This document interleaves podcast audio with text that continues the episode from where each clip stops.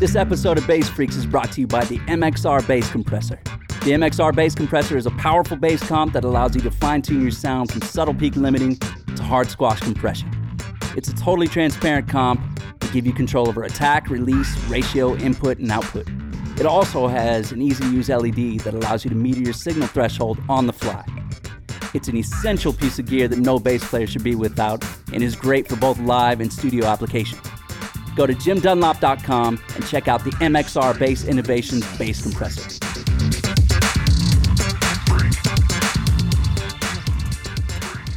What's up, everybody?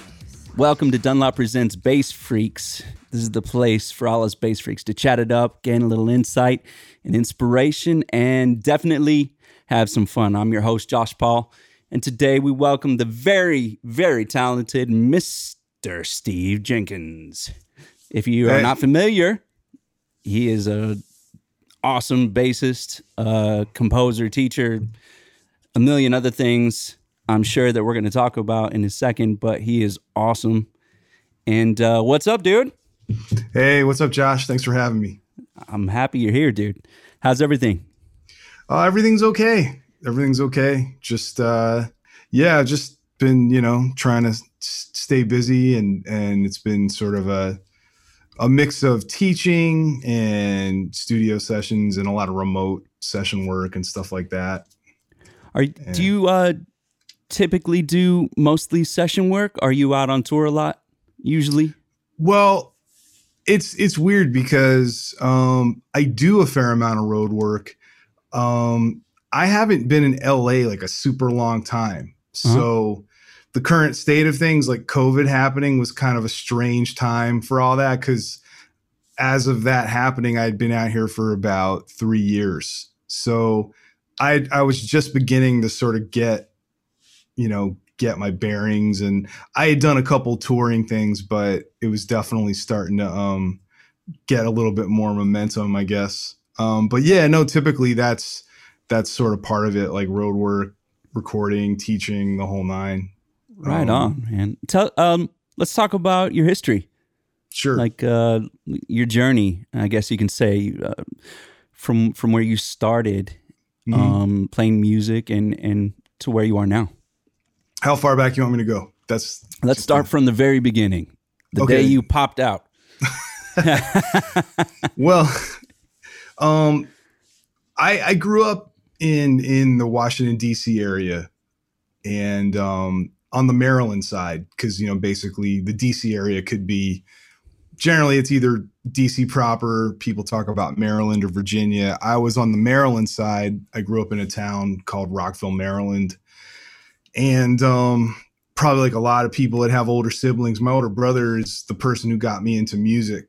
So um, when I was, you know, when I was really young, like three, like like three or four, something like that, I heard a lot of rock music like Van Halen and Kiss and Blue Oyster Cult. But I also had um like a radio and I would always like kind of search for stuff to listen to and I ended up listening to a lot of like disco and funk music because there was a radio station in DC called Kiss FM and I thought that was Kiss's radio station. I was like cuz you know they look like oh wow! superheroes. Oh yeah, So makes thought- sense. Yeah. Yeah. So um, I ended up hearing a lot of different things, and um, I was born in the 70s. So the 80s was like a very um, How old are you? I'm 45. Okay. Yeah. So, you look um, a lot younger than that. Thanks, man. Uh, I'm gonna credit genetics and maybe and maybe quitting cigarettes while I was still in my 20s uh, Ah. for for keeping that part intact. But yeah, I'm trying to fight trying to fight that process as much as I can. I guess. Uh, I hear that it happens to all of us. Yeah. Go Um, ahead, man. I'm sorry to interrupt you. No, that's cool. So, um, you know, the '80s was a huge, huge decade for music, and I, I guess a lot of the things that influenced my approach to music, uh, even independent of just playing bass, I would say a lot of the like the musical quote unquote, quote unquote values, if you will, I think came from like just growing up at a time where you'd hear all kinds of stuff on the radio, you know, and and even things where things with sort of disparate elements would find themselves on the same song, like you know, like Michael, like Eddie Van Halen playing the guitar solo on "Beat It," like that kind of thing. Like just uh. you know, so I mean, I think I think that really informed how I looked at music. You know, just just there was a lot. I feel like even though there was a lot of variety in what was popular music in the 80s, there was a pretty strong element of musicianship. You oh, know? absolutely. That planted a lot of the groundwork for, uh, or a lot of like it planted the seed in my interest in music. And, and specifically, it's, it's weird that we're talking about this like the day after, but, but Prince was like the first musician that really made me want to like study music. And the reason for that was, well, besides him just being amazing, I had the Purple Rain soundtrack when I was in third grade. And the end of the song Purple Rain, there's that string, that string part at the very end, which I yeah. think Clare Fischer worked on. But just hearing that really kind of mesmerized, it was mesmerizing and and it made me really think about, wow, like that's that's just amazing that, you know, that's how this album ends, like with these beautiful strings and stuff. So that's sort of what captured my interest with music, but it was always sort of there. And I don't have musicians in my family. Like I have music lovers in my family. Like my my you know, it was always sort of a thing, but it wasn't I didn't come from some long line of musicians where it was just that's the family trade. Um, you know, for the most part, the family trade would have been like working in news media. So I kind of went in a different direction. How but, did they um, feel about that? What uh, I mean, my parents were really uh, supportive. Oh, good, great. Um, it was it was definitely like, you know, like piano lessons were encouraged, and I I did that for a while. Um, eventually, after trying a few instruments, because I did piano and then I played trumpet, but then I got braces, so that was an unfortunate pairing. You know, like a, like a terrible terrible ouch, convergence of things. Ouch! Yeah. Ouch! Ouch! Yeah, like. it's like you know I remember feeling like I want to practice, but I don't want this to hurt. Yes. Um, so you know, I had braces, but I never played trumpet. But I, I can just imagine. I'm trying to picture it actually pretty vividly right now, and that doesn't seem uh, very comfortable. Right, like that's some version of hell for someone, man. Like that's like medieval torture. It can get there for sure. Yeah. Oh man. Um, why bass? W- was there like that aha moment where where you were just like, that's what I want? Was there a particular player or bass line that you heard that you were like, hell yes, this is what I'm doing. I'm give me a bass in my hands right now. You know, that's that's an interesting question because I know generally I think I think for people of a certain generation, and maybe it's changed, but I know there's always the the one story where it's like, well, everyone played everything and bass was the last instrument I've heard um, that that often. no one was playing. Yes, I that wasn't my case at all. I I stumbled onto bass mostly out of dumb luck and ignorance because I really love guitar and I really love drums. You know, and I and I play guitar and to a certain extent I play drums and I'm really into programming drums. So like my interest in those two instruments has never really um, waned over the years, but for some reason I didn't understand that like bass was sort of a good good median point between both of those instruments. Like I, I had it hadn't really occurred to me. It wasn't something I ever uh, was told. It just was something that I just I think in my ignorance is like a like a I think I was 12 or 13 when I got my first bass, something like that.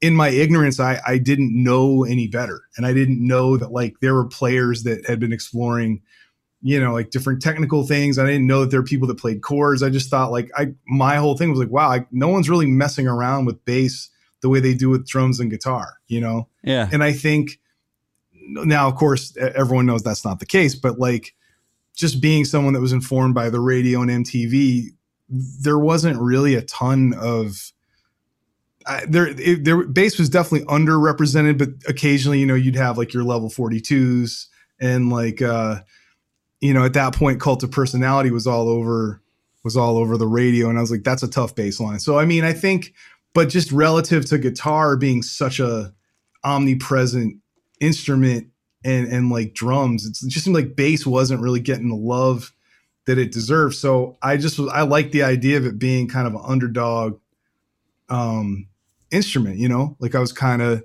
kind of into the idea, you know, not knowing a thing about it. So I got into it and um, I got a bass when I was like 13. And um, I, you know, the first teacher I had, luckily, was really good at teaching. And he kind of gave me the crash course like, well, here's all the stuff you can do. And, you know, my head just exploded because it was like, you know, it's the first time I'd ever heard certain things. But there's a name for this? Oh my yeah. God.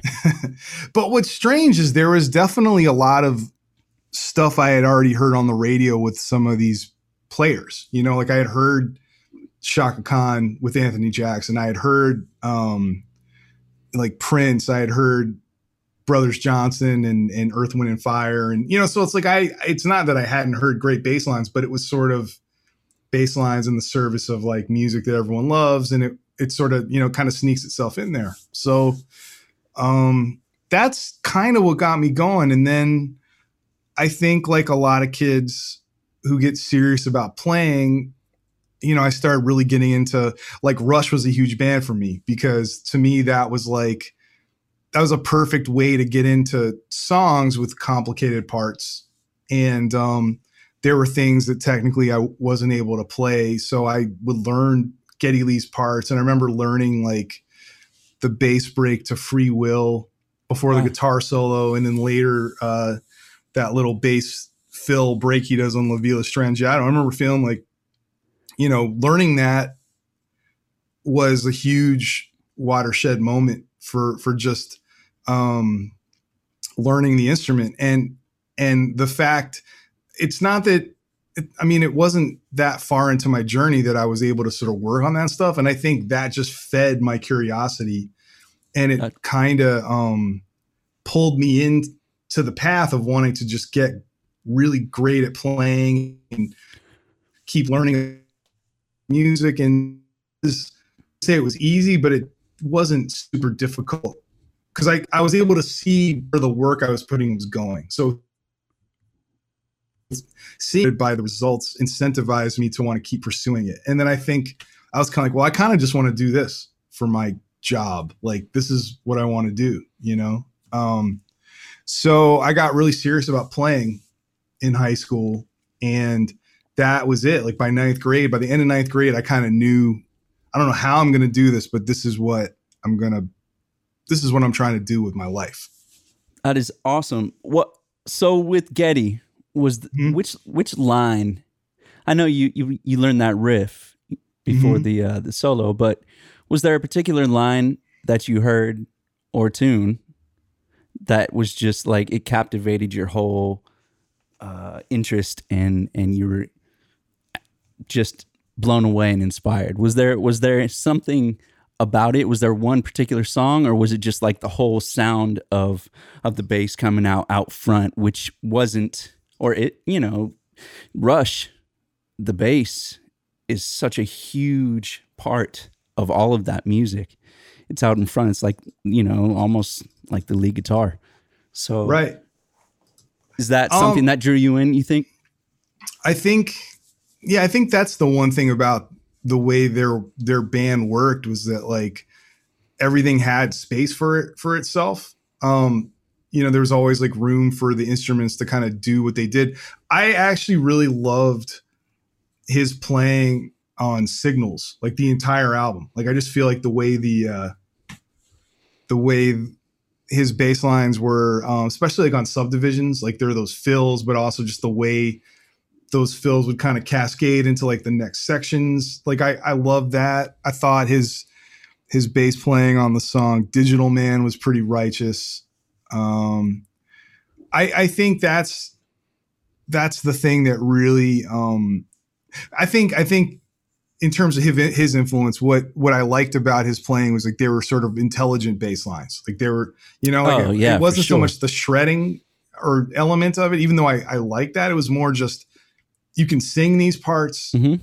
and there's like little themes and and they're intelligent um, for me for me uh the parts that you can sing yeah. are parts that are timeless they just become the favorites even mm-hmm. even a drum part if you yeah. can sing a drum part you're going to remember it forever uh guitar solos like um um Neal Schon in Journey. You can Right. sing basically every single one of those guitar solos are are vocal melody lines. Yeah. And that's what make them makes them so memorable. And, and the same goes for bass. So I agree with you on that. Yeah. It's very cool. Yeah, I really, you know, I really dug that stuff. And then kind of after sometime after that, I got really into um fusion stuff Hmm. and j- and jazz and funk. And I think Now, were you th- listening? Um, were you listening to it, or were you already um, with your lessons? Were you learning how to read? How were you? How were you easing into that stuff? Was it mostly listening first, or did you just jump right into it playing? it was listening to it, um, listening to it and sort of trying to emulate what I was hearing. Um, I didn't really get into reading until kind of by force, because um, the thing about high school is is I didn't go to like an art school where there was like lots of musicians. Like, so when when there was it was one of the dramatic things that was like a musical. I I didn't get asked to play bass. I was told that I'd be playing bass for the musical, and, and I didn't really know how to read, but I just knew that the amount of rehearsal that they were going to do for this thing, there'd be plenty of time to sit there and kind of make my way through what was happening. And a lot of the parts were were quarter notes and eighth notes, and there wasn't anything super tricky. So by by the end of it, I was getting pretty good at reading. Um, and then the teacher I had started getting me into reading like chord charts and stuff, and just how to like approach stuff like that. And I wasn't like, I wasn't like, it wasn't like gangbusters right away, but I got very comfortable with the idea of like just looking at a page and marking the time by counting and stuff. I still would say reading. I wouldn't say it's my weakest thing all the time, but I think if I don't work on it constantly, if I don't try to engage it, it gets rusty. But um, I, I would always say f- I, am an ear player first, and then I- what I've had I am to as do, well. Yeah. yeah, and then so how, do you find that like sometimes you have to go back and like figure it out and inform yourself? Oh, that's what this sound is, or like Ye- that's that's how this looks on the page. You know, Well, that's hundred that's how I did it. Yeah, Yeah. hundred percent. Um, it's for me. It was so much quicker, um, to just do it by ear that it was Yeah. frustrating to go back and have to because it's almost you know you're you're you're becoming a toddler again, learning how to walk when you already know how to play and and oh I know what that is I know what that is so it was it was really um uh, testing, I should say, for me to do. But my grandfather drilled it into my head to be able to do. But you're right. If I don't practice it very often, I don't have to read very often. But when I I do, you, know, you don't do it. you do Yeah. get rusty on it, man. Yeah. I I just think it's ultimately the quickest way to remember things and it's the quickest way to document an idea. So I do it a lot in that regard. If I don't if it's something that I want to make sure I can come back to and fully understand what it is. Sometimes I you know, like if it's just a like a bass line idea or a groove idea, I can I'll just use voice memo, but sometimes like if I have more that I want to remember about it like there's chords I want to put on it or if there's things that are more realized that I'm not going to be able to just do real fast. It's quicker for me to just write it out. Um, And then because I've been teaching and I've been sort of working on my own um, curriculum, which I, eventually I'll have a book. Um, I've been doing a lot That's more. awesome. Do you have a title for it? No, not yet. Not yet. I mean, I think I'm trying to figure out how to like separate some of the concepts so it's a few books versus just like one giant compendium of things Okay. because I, th- I think people like the digestible element of stuff and it's it's less daunting but Yeah. um If it yeah. has pictures, I'm definitely in. oh cool I like picture books. No, I'm just kidding. yeah, but it's like you know, it's really humbling to to kind of take a, a phrase that you know you've gotten a lot of mileage out of, or you know, there's things that someone can get from like checking it out. To you know, in, in terms of just finding insight, if they want to figure out kind of like how you do something, like to sit there and actually like figure out how is this supposed to look, you know, how does it how do I notate this correctly? Like, what's the best way to, you know, I also, um, I, for some of the things, because I've been teaching this, this course on advanced techniques at LA College of Music. Like, I've Oh, been cool. using tab too only to indicate fingerings because I think that's part of it. It's like, well, here's an easy way to play. Here's how I do it. So here's where you should be shifting if you're trying to do it, you know, the way I do it. You know, I, I think there's a there's a it's not necessary, but at least to give people an idea of like, here's a technical idea behind, you know, what the left hand's supposed to do on this phrase.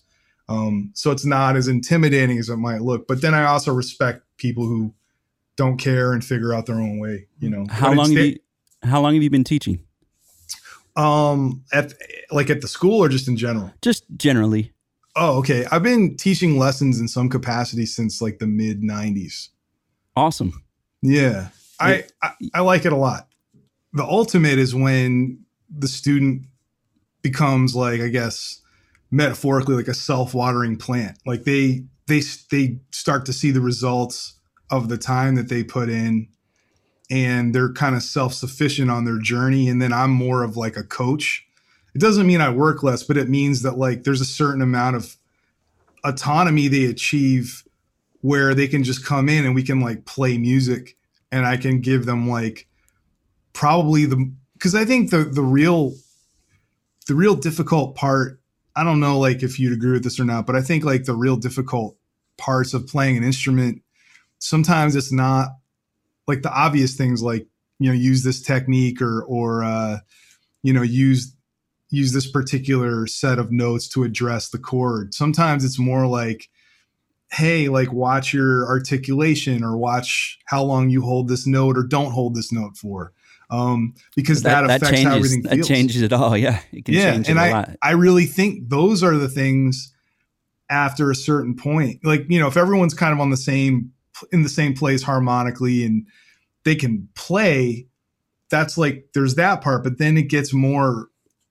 um people start to drop off when it gets into like note length um what's your tone like here? You know like like the the intangible things that that don't really you don't get them you, you don't really achieve these things by like giving yourself eight hours in a room. It's like you get it from like listening. It's like okay this bass line i like on this reggae song like aston family man barrett he held that note as long as he possibly could before it went into the next measure. You know i mean? Like stuff like that where it's like i think that's the that kind of stuff that kind of listening How do you? How would you um, recommend that people practice that? I know one of the things that has helped me tremendously, even now I still practice it, is just having um, a recording setup available, even if it's just GarageBand or something like that. And and it is uh, accessible to to so many different people now, which is awesome. But Yeah. I, I'll just record some playing, even if it's you know 16 bars of a simple line, and listen back to it and see where I held the note too long or right not enough time, and see how it changes the groove. But how do, how would you recommend people practice that? Well, I I think there's two ways, and one of those ways is what you were saying just now, because I think that's the thing. Ultimately, being able to play into into like an interface and uh, record your stuff into a DAW, and then be able to see where the waveforms line up. That stuff. I mean, like let's assume everyone's got like a decent enough setup where there's no latency, but and they can play, you know, and and it's reacting the way they want it to react. So let's provide like all the technical stuff is in play. Those things are not going to lie as far as like where stuff happens, Yeah. you know. And it's like Yeah. I've definitely become like a better musician, understanding like where you know like how to pinpoint things that, um, you know, maybe maybe I need to like consider this more, like lean back here, or like you know I think all of those things. I definitely ha- I know for me I've benefited from doing that exact thing, like playing into a computer and then even trying weird stuff like uh you have to be I think people have to be willing to go the extra mile with stuff like this where it's like okay, let's say there's a tempo you're really comfortable at. Like let's say it's like I don't know, like 118. What's it feel like at 115? what's it feel like at 121 you know because that's the thing ultimately there's like weird inconsistencies like we all have sometimes like you can feel you can sometimes do that thing where you play and you hear yourself adjust like in like maybe the span of two beats um so I, I think like that kind of stuff is invaluable and i think ultimately any kind of self-recording um, is is also invaluable because like if people were going to be out on gigs, like let's just say we're in a we're in a, place and time where people are playing gigs again. I think that's the ul- ultimate thing. Also, like people just have a way to record what they're doing and give themselves enough space to to have objectivity when they're listening back. I think th- that's really valuable. But then the other thing is, I think listening to music just as a listener and not having the instrument anywhere nearby or having any musical instruments nearby. You're just listening with your ears. So just those as your instruments and just trying to like focus in on something. I think that's where a lot of that stuff clicks, you know? Um, that's like a great just, It's almost like a, pa- yeah, it's like a passive way of studying it, but it ultimately comes back to, uh, comes back to like, I think the way, I think sometimes like being able to hear hear whatever it is people are doing um, and maybe trying to track something as like a listener versus like a bass player that's helped me out too you know because it's like it breathes differently. Like if i'm thinking about being a bass player sometimes it doesn't help my my uh my my approach to recording something. But if i'm trying to look listen to it like we're just listening to a tune and i just happen to be playing bass while we're listening to this tune that that kind of thing can give me like a different um, perspective on it. But I, anyway, I think encouraging people to mess around with recording and like try stuff. I think that's the number one. That's probably the number one thing that would give people the quickest insight. You know, I, I agree with you, man. Um, experimentation is key. Um, yeah. I've I've been able to do so much more just by not worrying about if it's right or wrong. Yeah. Um, personally, so that has helped. But you really just got to get in and and work, do it.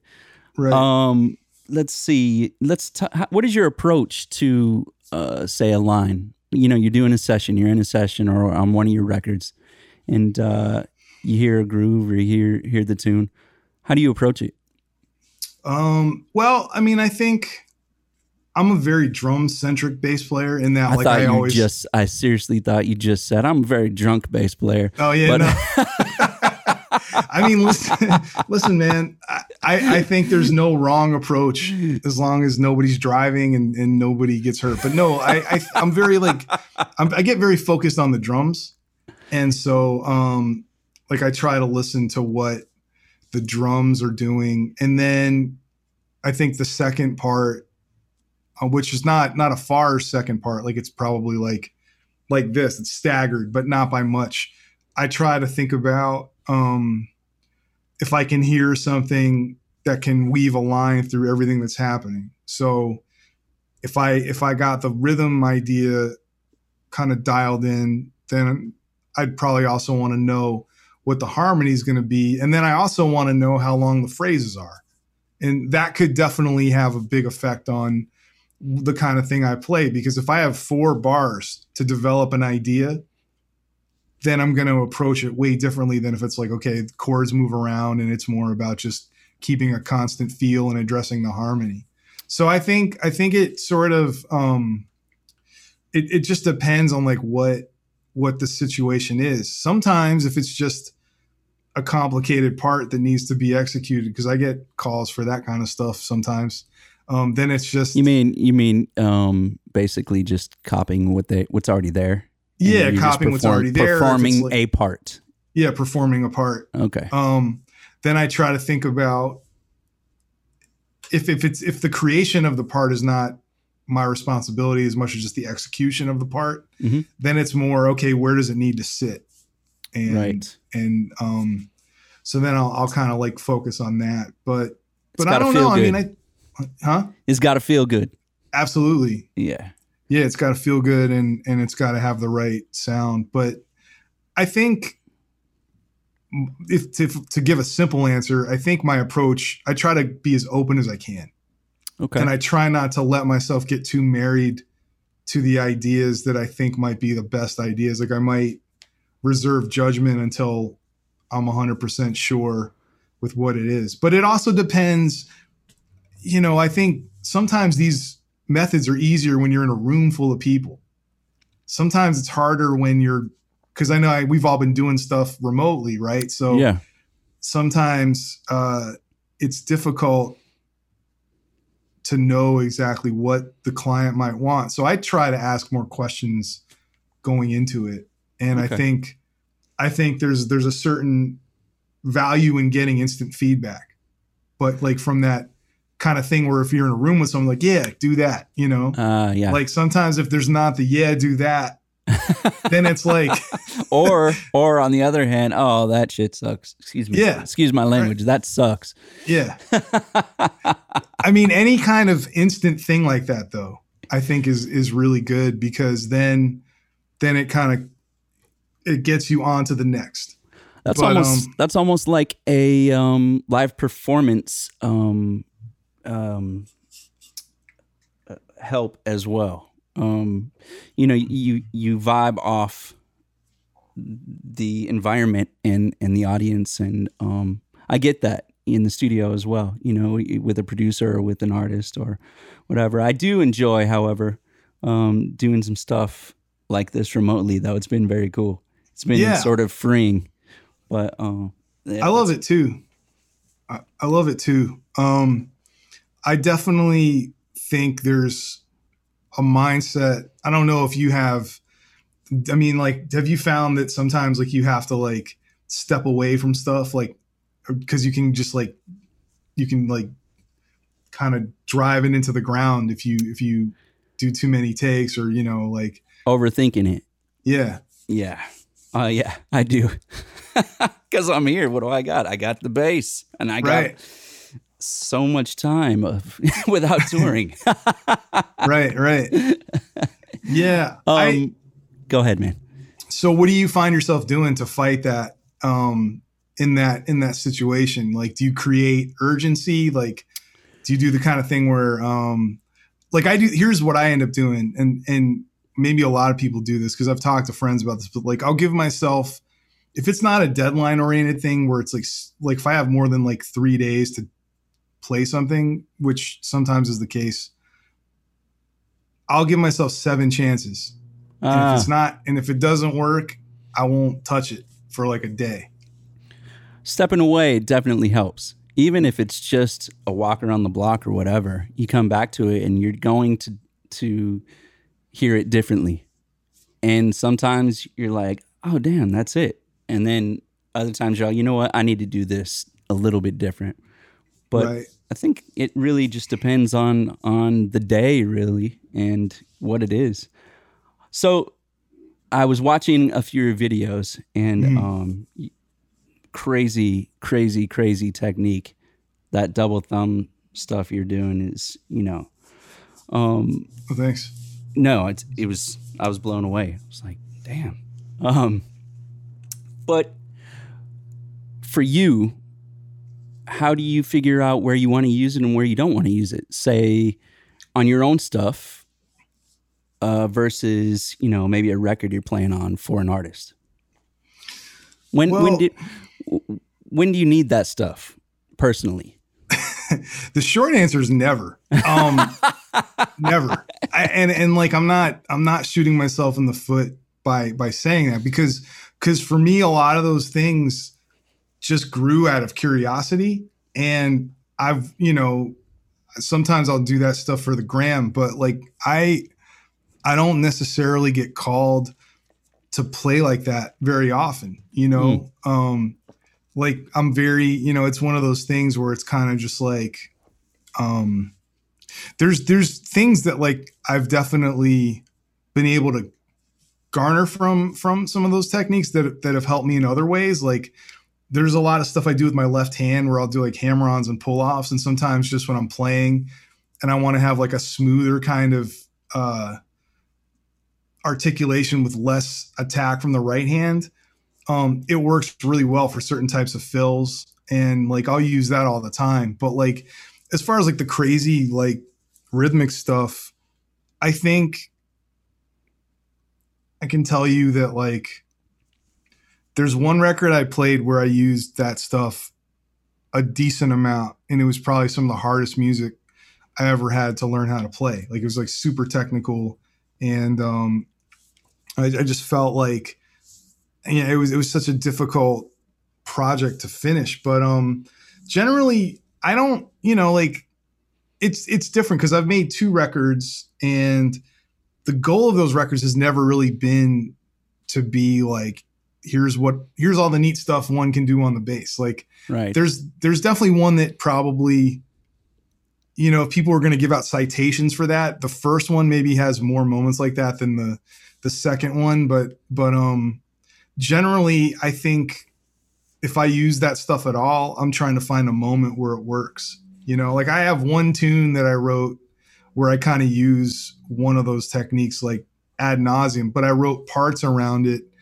and that's how you execute the part. so it's not really trying to be so aware of itself, but I also think it's not something that could be played without that, that technique. So maybe it's sort of like that. I don't know. But the idea was at the end of the day, it, it sounded musical enough for me to put it out. So I, I try not to let that stuff become like engines of creation. It's more just like, here's some stuff I learned how to do. But like at the end of the day, like even with like some of the crazy guitar players I've worked with, none of them want me to play that stuff in their music. I mean, unless I have Right. a moment like it's a solo thing or something like yeah. it's, it's never really been. So it's it's kind of like, um, I don't really know what the analogy would be. Maybe it's like, like if, like if someone's a butcher, but they can also like swallow swords and juggle knives and stuff. Like Wow. their job isn't really to do that, but yeah.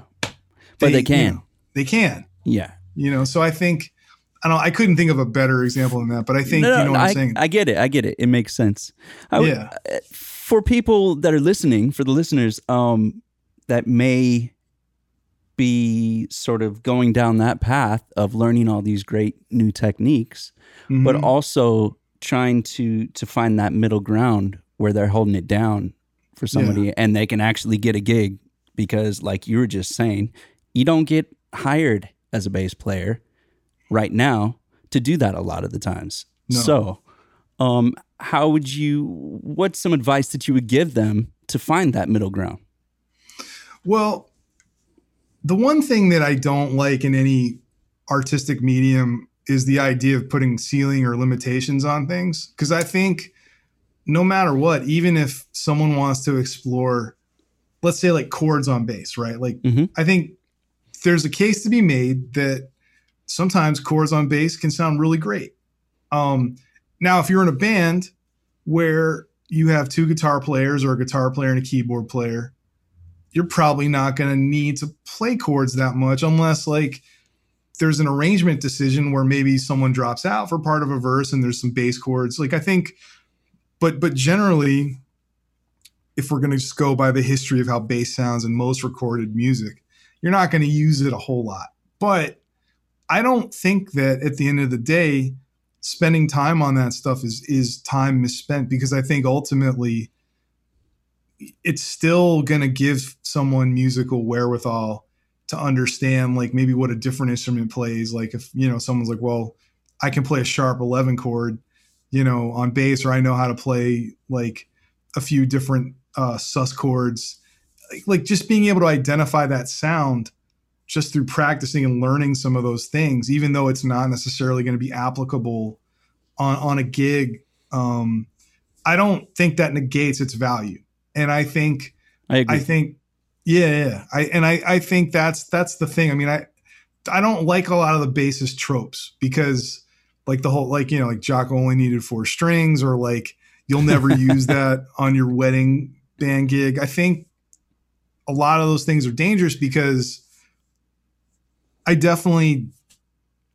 I think we're in a strange place now with this business where, and I don't mean because of COVID. I think you've got people that really just like playing stuff because they like songs and that Mhm. informs the way they play and i think that's a valid way to play but i think steering someone who's curious about music in one direction versus another because it leads to more security or some kind of like like uh, endless stream of work. I mean, I, I don't know if that's really the right motivation. I think it's more important to understand the advice is understand the context of how you think you'll be able to use it and understand that like as a hireable bass player people may not want that from you so it doesn't mean you shouldn't spend time on it it just means that like if the hierarchy of needs is like i want to work and i want to make money then it's like that probably shouldn't be on the top that shouldn't be your top card but if the mindset is hey i'm just trying to get good at music bass is my instrument i want to dive into some different things then I would say the biggest thing is like try to find the most musical way to use those things. So like with those techniques that involve lots of notes at once, like kind of like the um I, I kind of joke I, I this is not right to say this in, in but I used to I formally referred to those techniques as like AK 47 type techniques because you know it's like just rounds and rounds of notes yeah. But I'm not, you know, that's not really, there's other ways to say it. So let's just call them techniques that generate lots of notes with very little movement. I think the real value in learning those to make them utilize, like, to make them any kind of thing that someone could utilize, there's no shortcuts for practicing that stuff with like like drum machines and, and like metronomes because just to be able to get those things to groove and feel a certain way which is possible like I think it's important to do the treat it like you're playing with one finger or two fingers or a pick or your thumb, like like a like just like a classic slap bass line. Like it's one of those things like it mm-hmm. has to be the rhythmic components have to be addressed like anything else. And I think that's why a lot of that stuff maybe gets frowned upon because some folks don't do that part. And so it doesn't right. well there, it suffers. Uh, there there is a time and a place for everything. Um, mm-hmm. I think that knowing and being able to do those and use those techniques can help you in everything that you're doing while you're playing. I mean, like you were just saying, you're practicing with a metronome. You're mm-hmm. you're basically essentially playing the drums on the bass, which is only going to make you a better bass player. Right. So it's just figuring out um, mostly listening and knowing where you need to to place those things and use your voice. And yeah. uh, um, i agree with that. Let's talk about gear dude. Yeah sure. Um Absolutely. what's your go-to bass? Um well i would say i would say like like a lot of bass players you know i have like a couple fenders. I have this fender geddy lee jazz bass that i got just off the shelf and i i modif- i've had it modified over the years and it's passive. I really like that bass a lot. Um, it tracks do you usually really well. play? It's, do you usually that? play passive? You, do you uh, prefer that over active? I think the way it worked for me, uh, a lot of the a lot of the stuff that I do, um, I usually have pedals involved, and and I guess I always felt like passive basses um, played with certain types of stomp boxes in a in a more uh, natural way. Because sometimes the preamp you know you're adding gain and stuff or maybe you don't want gain and it makes everything react differently. So so I kind of got into this idea where um you know because I, I like active basses a lot and I have a, I have a few. And, but I think what I learned just from years of like trying to get more inside of wanting to duplicate sounds that I, I was happy with. I found that like if I like the way a bass sounds passively, um, then incorporating a preamp is only going to enhance that. Mm. Versus like pickups that don't sound good, and then you're using the preamp to cover up, which is ultimately like a shitty pair of pickups. Or you know, I so I, I think that that is where my search, I guess the the quest for tone, that's that's what sort of started that whole thing. Like I, I, so, um, you know, in the way of like the all the Fender basses I have, like I have two jazz basses and a P bass. Those are those are um, passive. And then another bass I use a lot. I have this five string that my friend Kevin Brubaker made for me. It's like a uh, like a signature bass, and it's essentially just a five string version of my Geddy Lee jazz bass. You know, it's it's essentially a five string J bass it's super even. Um, Kevin has a unique way of building the instruments. Like there's a he has a thing that he I guess he has a patent for it called the neck through. So it's essentially a bolt-on neck and it goes further into the body.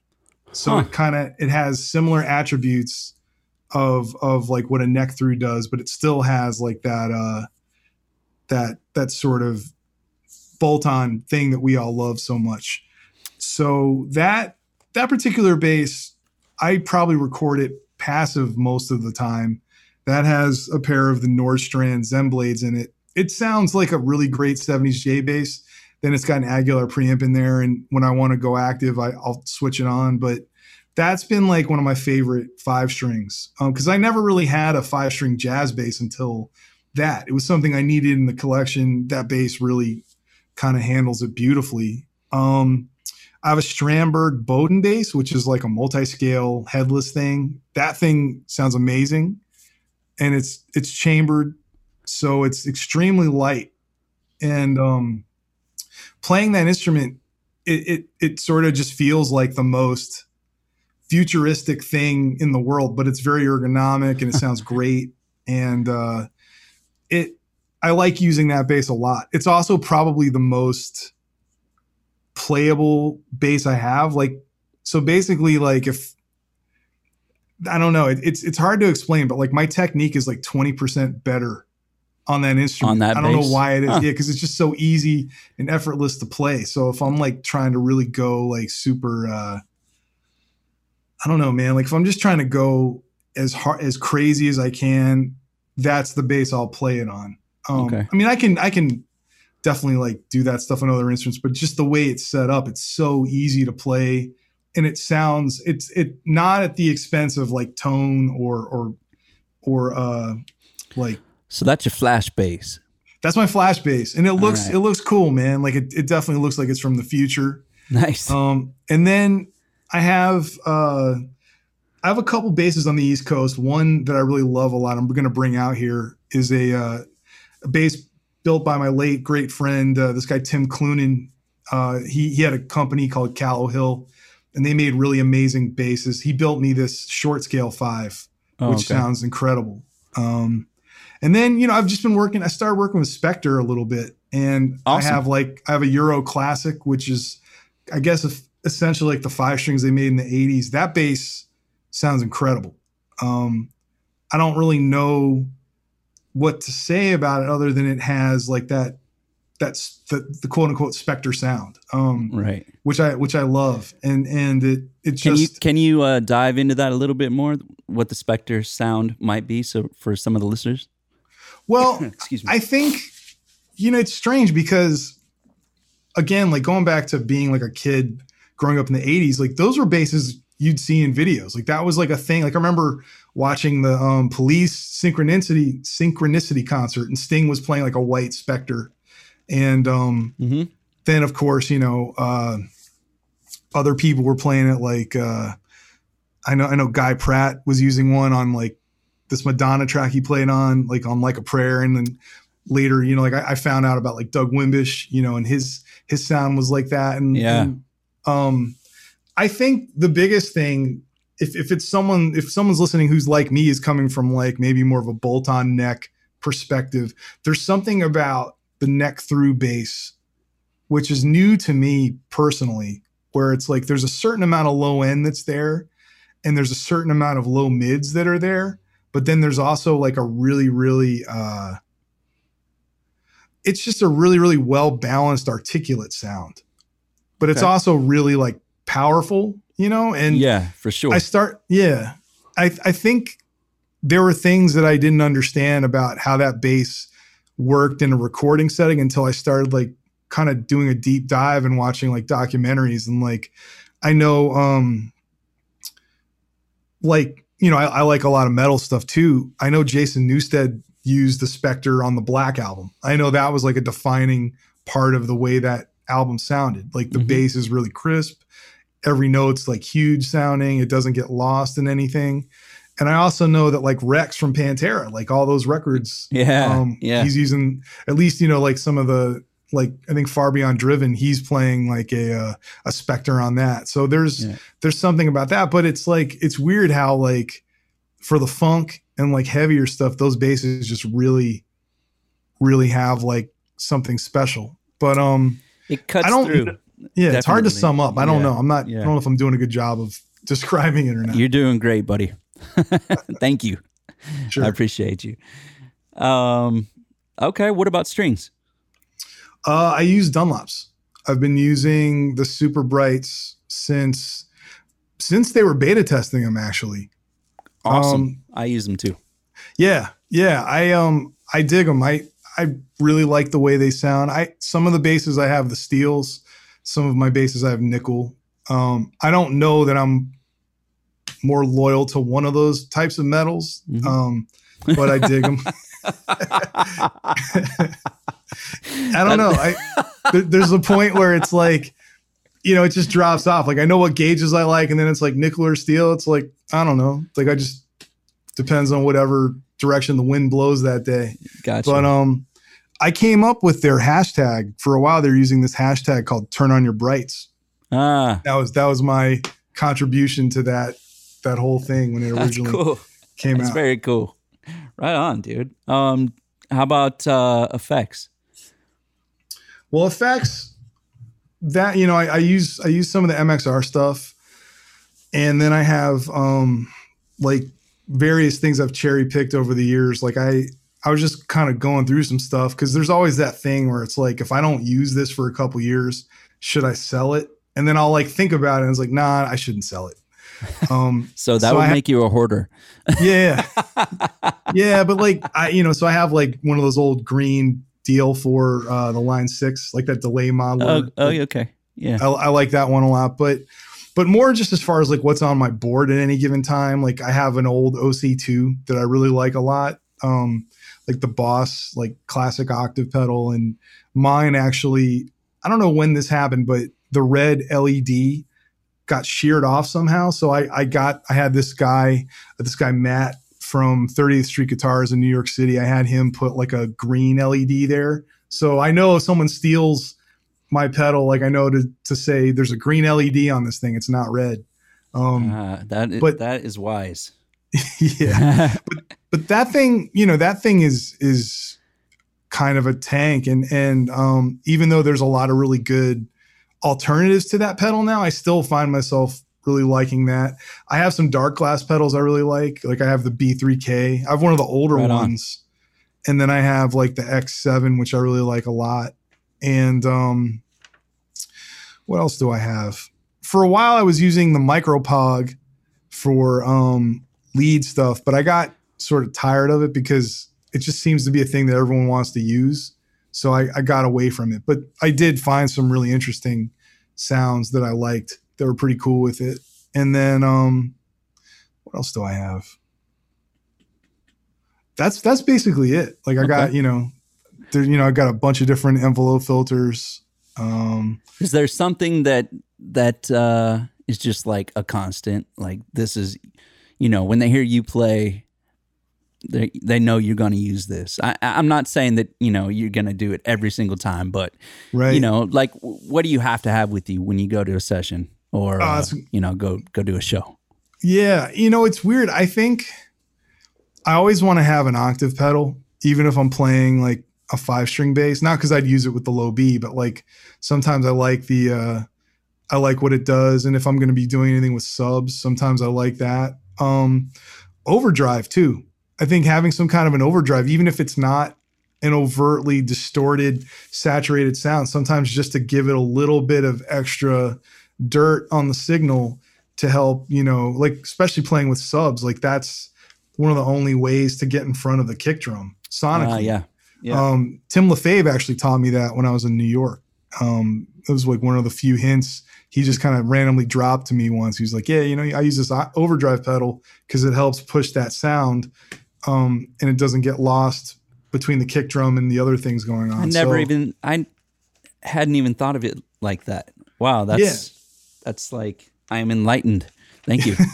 yeah. Well, thanks to Tim. But that's that kind of stuff is is cool. I I haven't really used a compressor pedal that much, but but like I'm I've thought about maybe like starting to keep one around for certain things.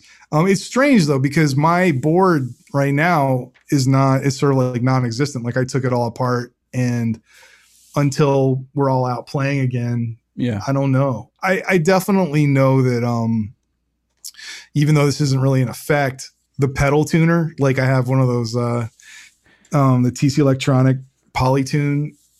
Is that the strobe thing? Yeah. Okay. Um it and it bypasses your signal when you're not, you know, when you're using so I, I use that as a mute sometimes. I, I think of it as a mute switch that helps me stay in tune. That's how I That's a good way to think about it. What about amps, dude? uh I've been using Aguilar for Okay. since like 2007 or no 2005. Um, right on. so I've been using like I have a I have the Tonehammer 700, which is a pretty dope head, and then I have one of the one of the SL 410s. But amps are strange because there's a lot of them that I like, man. Yeah. But but I've been in, an Aguilar endorser for for I guess math. I think 16 years. wow, very cool. Yeah, yeah, That's awesome, man. yeah. That's we are just grateful people. Absolutely, to do- man. they're they're such do. good It's dudes. Yeah. and um, you know they've always been great to me, and you know I I like I kind of like where their stuff falls in the range of the tonal stuff that they they offer. You know, like it's sort of like a, they have one foot in the classic sound and one foot in the modern sound. So I I like that a lot. That it helps me kind of it, it sort of complements the wheelhouse I tend to operate within. So I dig that. Right Mm. on, man. How do you what what still challenges you? Musically, what do you what do you practice? I still try to think about playing things that I hear in real time, you know, and and I try to. I want I want I always want my ears to have more power than my hands, Uh, even though like you know we all need our hands to be able to respond and stuff. yeah, So I, I try to think about that more. Um, I don't know. It's like there's there's things that I have constantly worked on since you know since like getting into certain types of music. Like I still practice standards and and songs that have harmonically challenging things, but I don't. It's not really to like throw the gauntlet down and say, "Hey, I can play this tune." It's more just it gives my brain and my ears something to think about. Um, but then the other the other thing is I've been practicing a lot of guitar too. So oh, cool. Have you been I've writing? working- Have you been Huh? writing a lot? Staying creative and writing? yeah, I've been writing. Um, I've been working on like different voicings. Uh, I've been working on my picking, which has been helping my bass picking.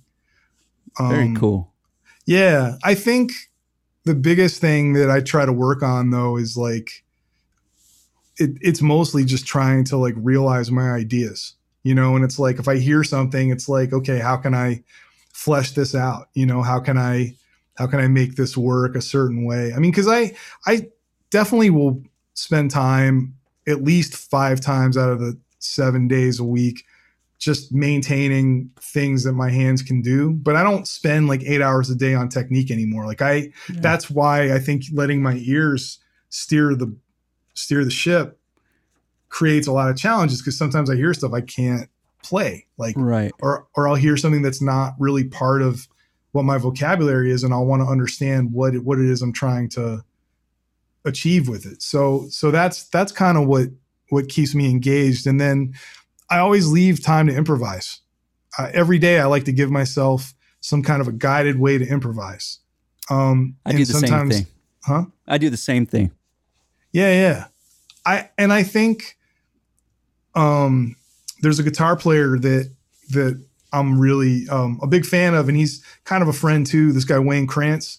Wayne has a really cool way that he practices improvisation where he limits he might create like some chord changes and he might limit where he plays on the on the neck of the guitar. Like he might pick like a 5 fret um area and not deviate from that. So what that does is it it really robs him of the ability sometimes depending on where that five frets are you can't rely on the shapes you have to use your ear and you Right. have to you have to play with more intention so i think that is something that i that i try to make sure i'm making myself do because You know, otherwise I feel like I get stagnant. You know, Yeah. I like to be I like to create situations where maybe like my ideas get stifled or, you know, I'm not it's not going to be killing all the time, but at least I'm in that moment and I'm doing something. Um, and then you know sometimes I'll transcribe, like I'll try to learn bass lines, like I always wanted to learn, or guitar lines. Like I got through the first half of Van Halen one on guitar, Oh Like, wow. Um, because I've been you know Good like one. working on a lot of that stuff. Yeah, So that's cool. you know, I don't know, man. That's Nice. that's kind of well, the- all these things are are part of just um, um, honing in on your craft and and on your journey to becoming a well-rounded musician. I think. Um, Yeah. they're all important. yeah. You know, What do you challenge- do? Like what's what's your man? what's your uh because you know you've you've done a lot of different types of gigs. Like, do you ever find that like stuff that you did a lot when you were infectious grooves?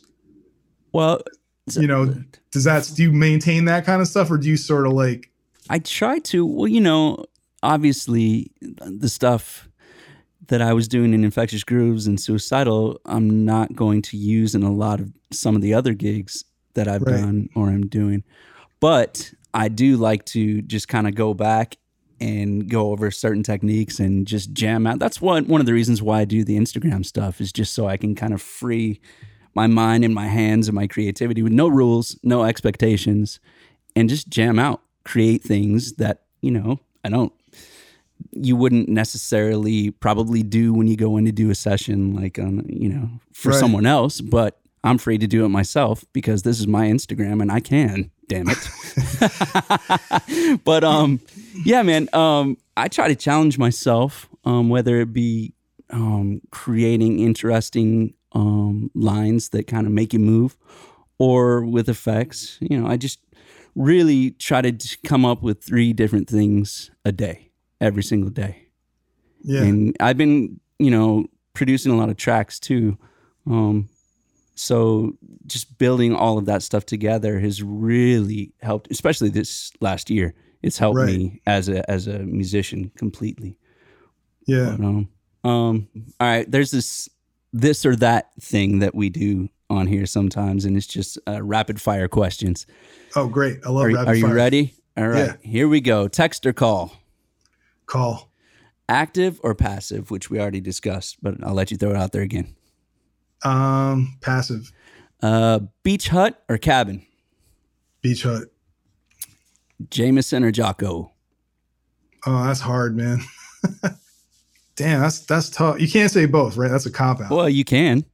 I, I would say both Okay. Coffee or tea? coffee Yes, sir. We got to talk Yeah. about coffee. You know what? Right now, for this uh, last three minutes, this is going to be bass and brews because I'm drinking cold brew and I don't know what you're drinking, but cheers to that. Yeah, I I'm drinking. Um, well, I, I bought. I have a couple different beans that I that I got. Uh, um, today I'm using um, Intelligentsia. It's uh, El Diablo, which is sort of a dark roast, and um, basically, yeah, I I have an Aeropress and I have a grinder, so I just grind it up and brew it like a cup. It's like a cup at a time kind of thing, but Well, you're getting, get- you know, you're getting fan- fancy.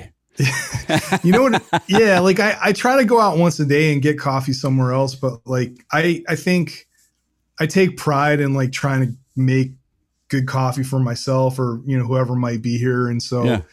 I've, it's just been like a rabbit hole of like trying to figure out what's the right temperature for the water you know and like Oh, we got to have a the- conversation on that later on. We'll talk- yeah i'm, I'm not an that. expert but i've i've learned a few things Right on, man. Um, can you let our listeners know where they can find you, social media, any music you got up?